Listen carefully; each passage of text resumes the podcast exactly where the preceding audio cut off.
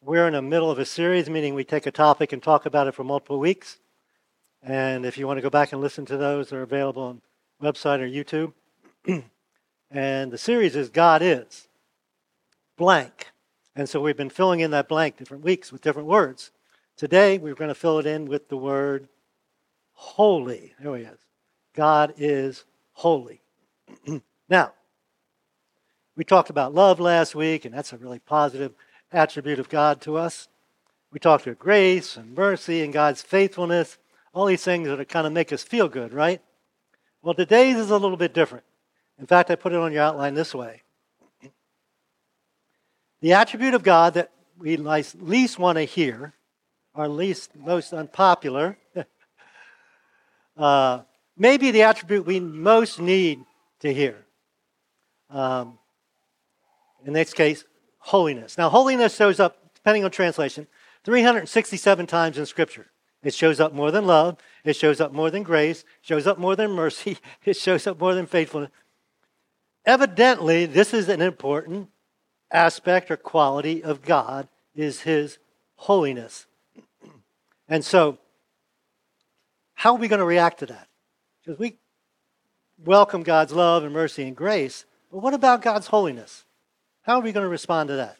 Well, we're going to look at a passage in the Old Testament, Isaiah chapter 6, where one of God's prophets, Isaiah, is going to have an encounter uh, with the holiness of God. And we're going to see what happens to him, and which also ought to happen to us. So uh, we'll have different translations on the scripture on the outline. If you'd like, if you have a favorite translation, please follow along in that one. so Isaiah chapter 6. In the year that King Uzziah died. Now, we read that, and that's a historical fact, and we kind of pass over it. But we need to understand Isaiah was king for 52 years. He started with the age of 16 to become king. So basically, nobody knew anybody else as king except for Uzziah. It would be like, you know, we had the same president for 50 years. We change every four or eight years, right? So it was a very um, disturbing time, an unsettling time, an anxious time, a time of fear. We knew King Uzziah. We don't know what the next king's going to be like. And along with the combination of Isaiah saying, well, God is about to destroy Judah and Israel, Jerusalem, because of your unfaithfulness. Um, so it's a very disturbing time. So, with that in mind, and maybe you feel like today is a very disturbing time uh, because of what's going on around the world or in, in politics or whatever it might be.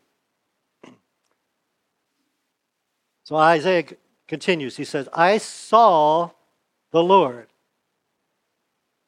high and exalted, seated on a throne, and the train of his robe filled the temple. Of course, in their theology, God dwelt in the temple. And we assume this was a vision. Um, that Isaiah uh, sees because we're going to, as we continue here. uh, above him were seraphim.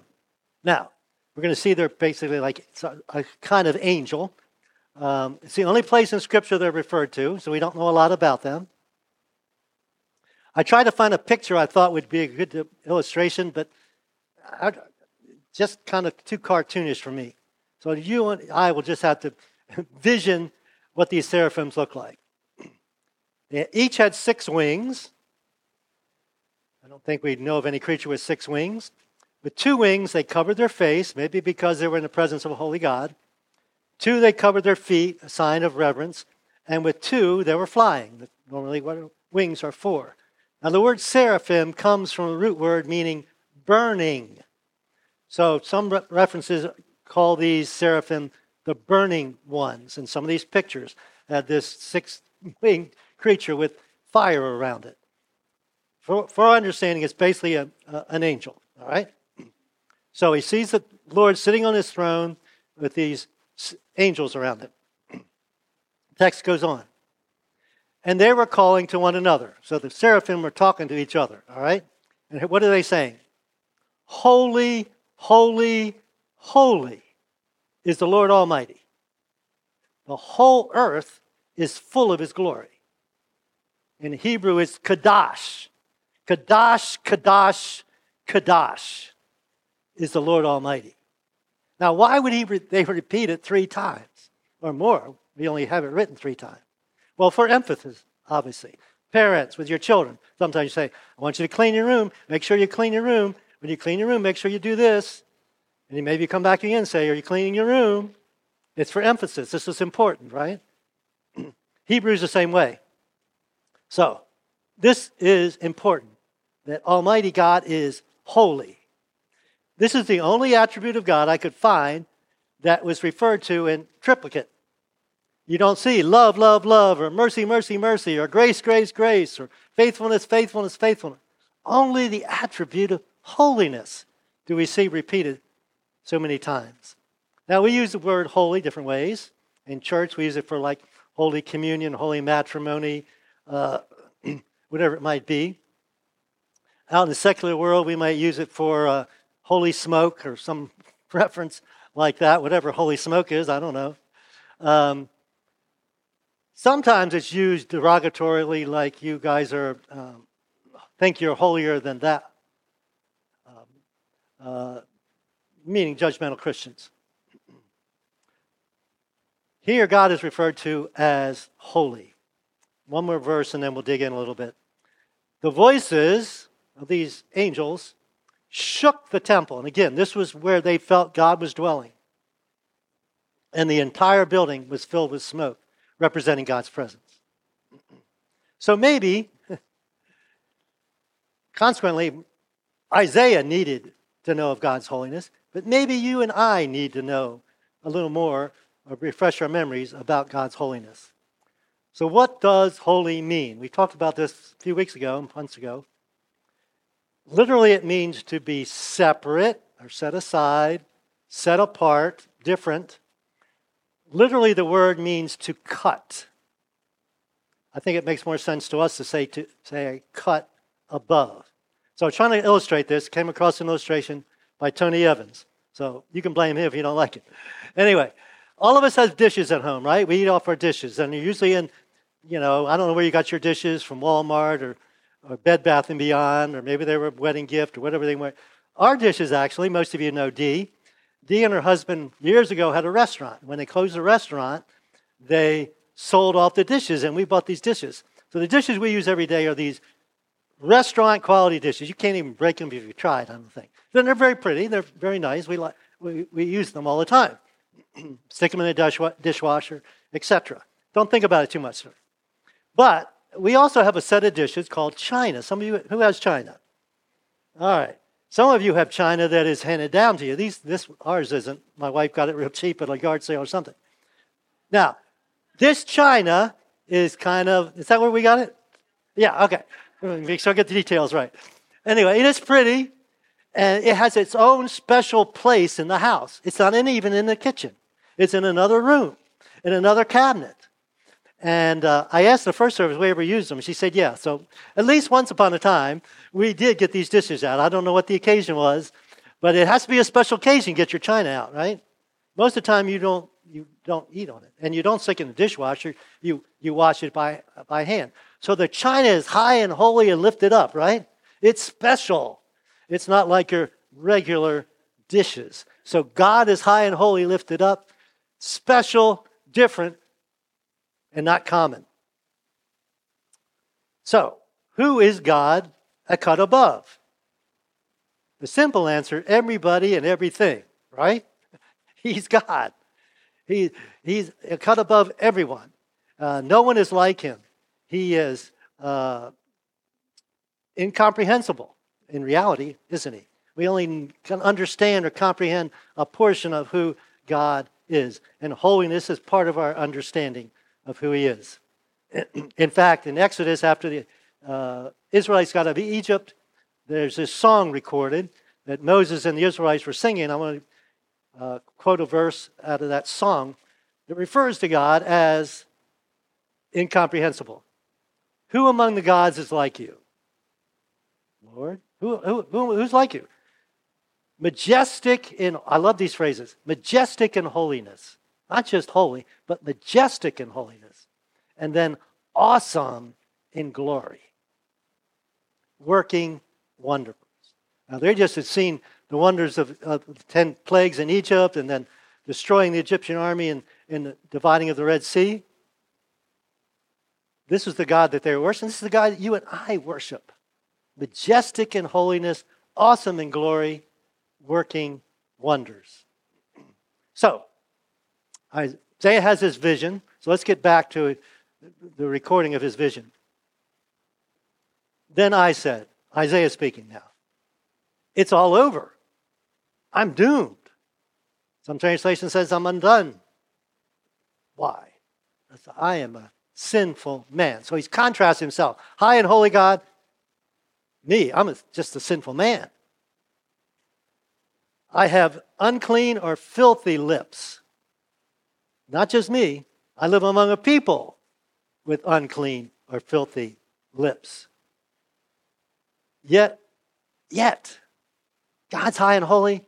I am sinful. Yet, what? I have seen the King, the Lord of heaven's armies. I have been privileged to have an encounter with this high and holy God. Now, lips. Why does he mention lips? What's a prophet's job? What does he use the most? We might say a voice, but we could say our lips, right? This is, I communicate God's message with my lips. But even the, the thing that God, part of me that God uses the most is unclean. It's unholy. So, how does Isaiah respond? It's on your outline. How did, how did he respond to God's holiness? Now, it's interesting to me, he didn't join the seraphim in praising God. Praise God, praise God, like the, the seraphim. Holy, holy, holy. He didn't do that, did he? he didn't try to negotiate with God, did he? He didn't say, Oh, I'm unclean, God, but if you um, clean me up, I'll do what you want me to do. So, how did he respond? He said, I'm a, a sinful man, unclean lips. On your outline, I put it this way. His first response to God's holiness was confess his own sinfulness. What did God do? We don't know anything God's doing in this place. He just, all his glory is sitting on his throne. That was enough to bring Isaiah to a place of confession of his sinfulness. Back to the text. Then one of the seraphim, there's multiple, but one of them, flew to me with a burning coal he had taken from the altar. So there was burning coals on the altar. And he couldn't touch the burning coal, evidently. He had to use a pair of tongs, just like us. The angel did. Now, we don't believe this literally happened. It's a vision. And in his vision, he touched his lips right? Didn't burn him. And then he said, He touched my lips with it and said, See, this coal has touched your lips. Now, all right? Touch my lips. Now what's happening? Your guilt is removed. What? And your sins are forgiven. How awesome is that? in his sinfulness before God, God forgave him, right? But I don't know about you, but sometimes I feel God's forgiveness, but I still feel guilty. You ever do that? Yeah, no, I know, God, you, you, you forgive me, but I still feel guilty. So we not only need God's forgiveness, but we need God's set us free from the guilt that comes with our sinfulness. Now, how was he cleansed? Did the coal cleanse him? No, it was God's presence. It was God that cleansed him. He was his sins were atoned for. They were taken care of, and God forgave him. Billy Graham once said this It's only when we understand the holiness of God will we understand the depths of our sin. Because most of us think we're, probably, we're pretty good people, right? Try and do what's right, try and help people. You know, I'm a pretty good person. Why? Because I'm comparing myself to other people, right? I can always find people I'm better than them. And sometimes we get a sense of self righteousness by comparing ourselves to others. And one uh, thing that kind of bugs me in church sometimes people, I call it church gossip. Oh, we need to pray for brother or sister so and so. You know, she's caught in a, uh, she's in adultery or uh, pornography, he's in pornography or addiction, drug addiction or alcohol. We really need to pray for them. We do need to pray for them, But it's more like I'm not, I don't have that problem with those things like those people do. Don't compare yourself to others.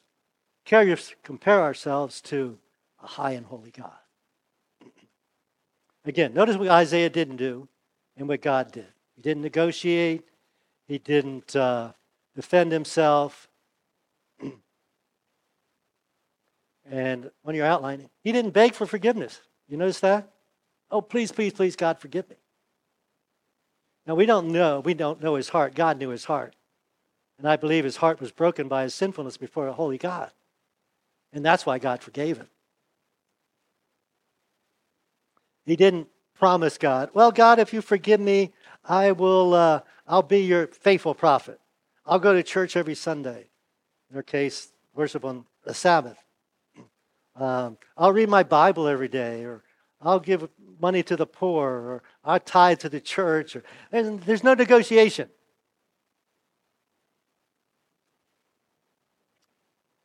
God sent the seraphim to acknowledge his forgiveness. Uh, quoted again here in verse 7. Now your guilt is removed, and your sins are forgiven. How awesome is it God is willing to forgive your sins and mine?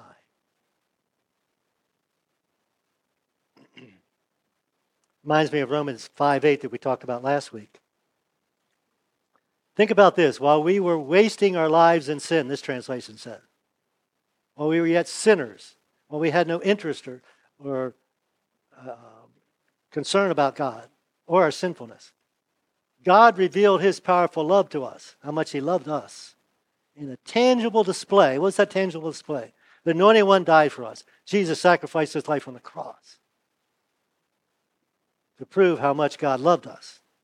While we had no interest or care. So who is God? God is holy, holy, holy, high and lifted up. Let us never forget that. Came across this interesting quote. Uh, Jackie Hill Perry, I don't know how many, how many are familiar with her. She always has some interesting things to say uh, if God is holy, which we are claiming, right? Then he can't sin, which kind of makes sense, right? So if God can't sin, he can't sin against me. I never thought about that before. So he can't lie to me. He can't, you know, betray me. He can't hurt me. God can't do that. And if he can't sin against you or me, you or I, Shouldn't that make him, or isn't he, the most trustworthy being there is? So I just put on the outline. Because God is holy, you can trust him 100% of the time. Absolutely. Because being holy, he cannot sin. Completely trustworthy. So I don't know where you are right today. You may be struggling some aspect of your life, hurting about something, maybe fearful about something, you can trust God. Now, watch what happens to Isaiah next. So, God's forgiven him. Then I heard the voice of the Lord. So, he hadn't heard the voice, voice of the Lord until this point.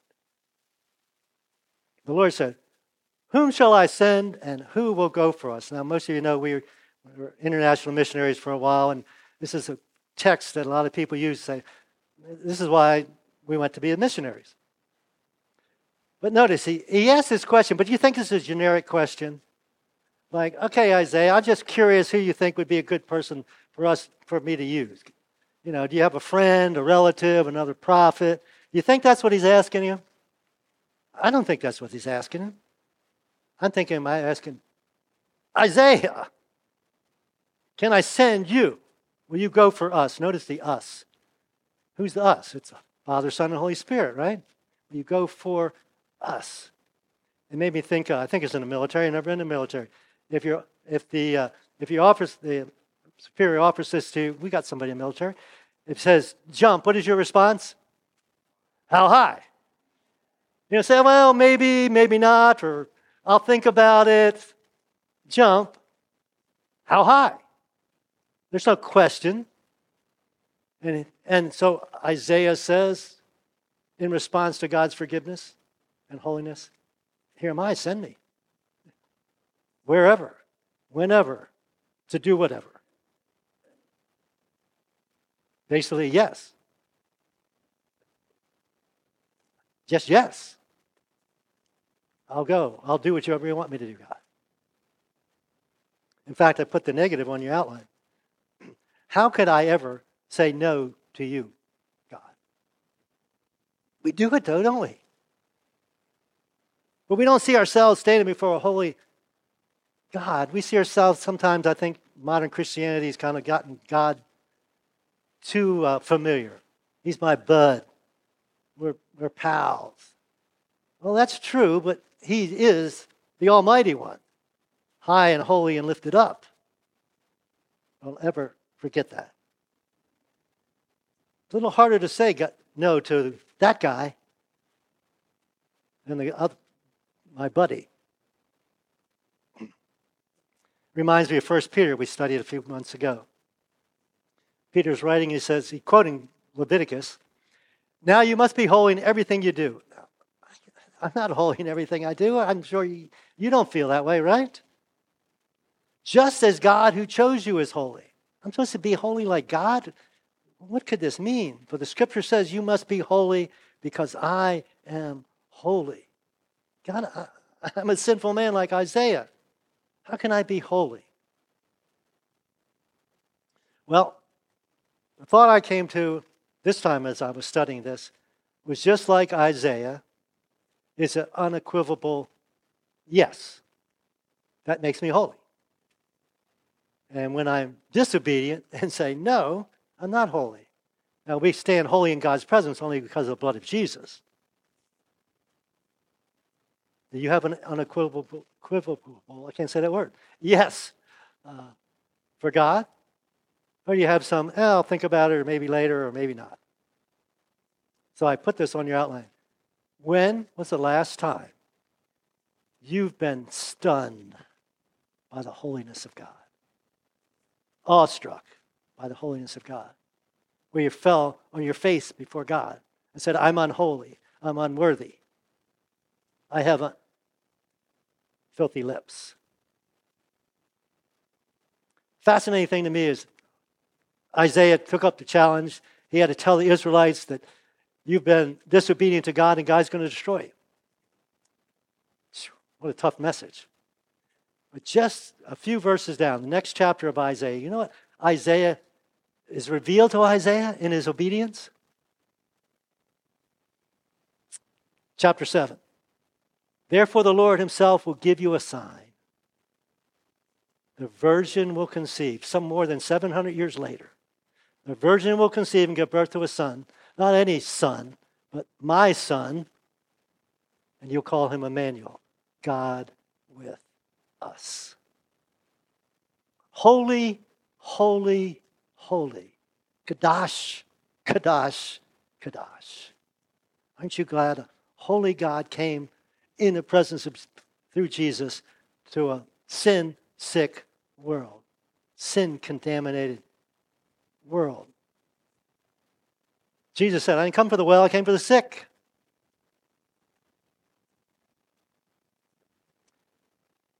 We hear of people leaving, well, they say leaving the church, not leaving God. But if you're leaving the church, you're pretty much leaving God. Because Jesus Christ died for the church. Anyway, that aside. Why would you leave? So we talked about last week.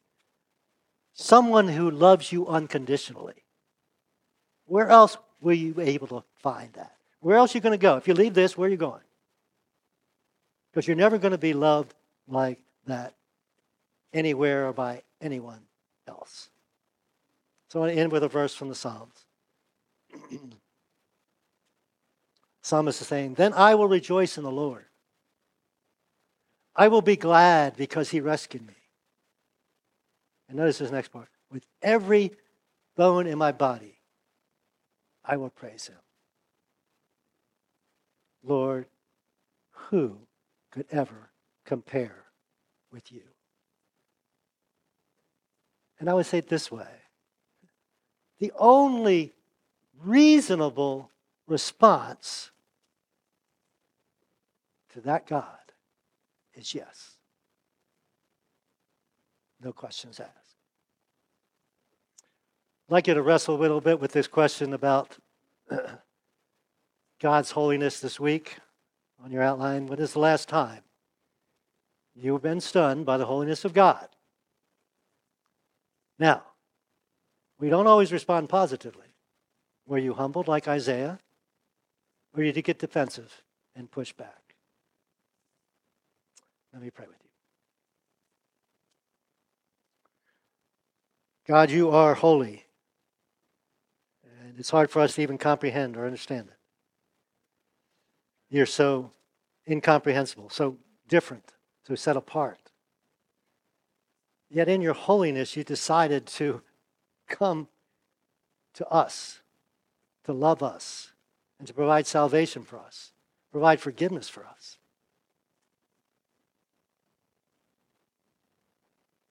You're awesome. What else can we say? And Father, I want to pray for anyone that maybe has never came to that place of surrender, of asking forgiveness, and saying, Yes, God, you you can have my life. I pray today, just now, they say, Yes.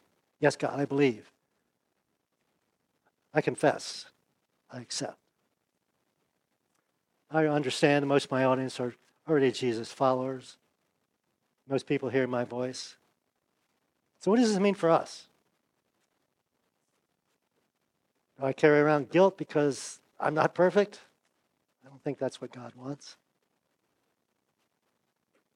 Am I willing to say no to God? How dare I? Yet I do. Will God forgive me? Absolutely. So, where's your struggle? Where you have difficulty acknowledging God's holiness, your sinfulness, God's right to be your Lord, your boss, tell you where to go and when to go and where to go and how to go. And we say yes, not reluctantly, but yes, enthusiastically. Yes, God, you're the Holy One. We come to worship and serve you. Oh, we can't thank you enough. In Jesus' precious name.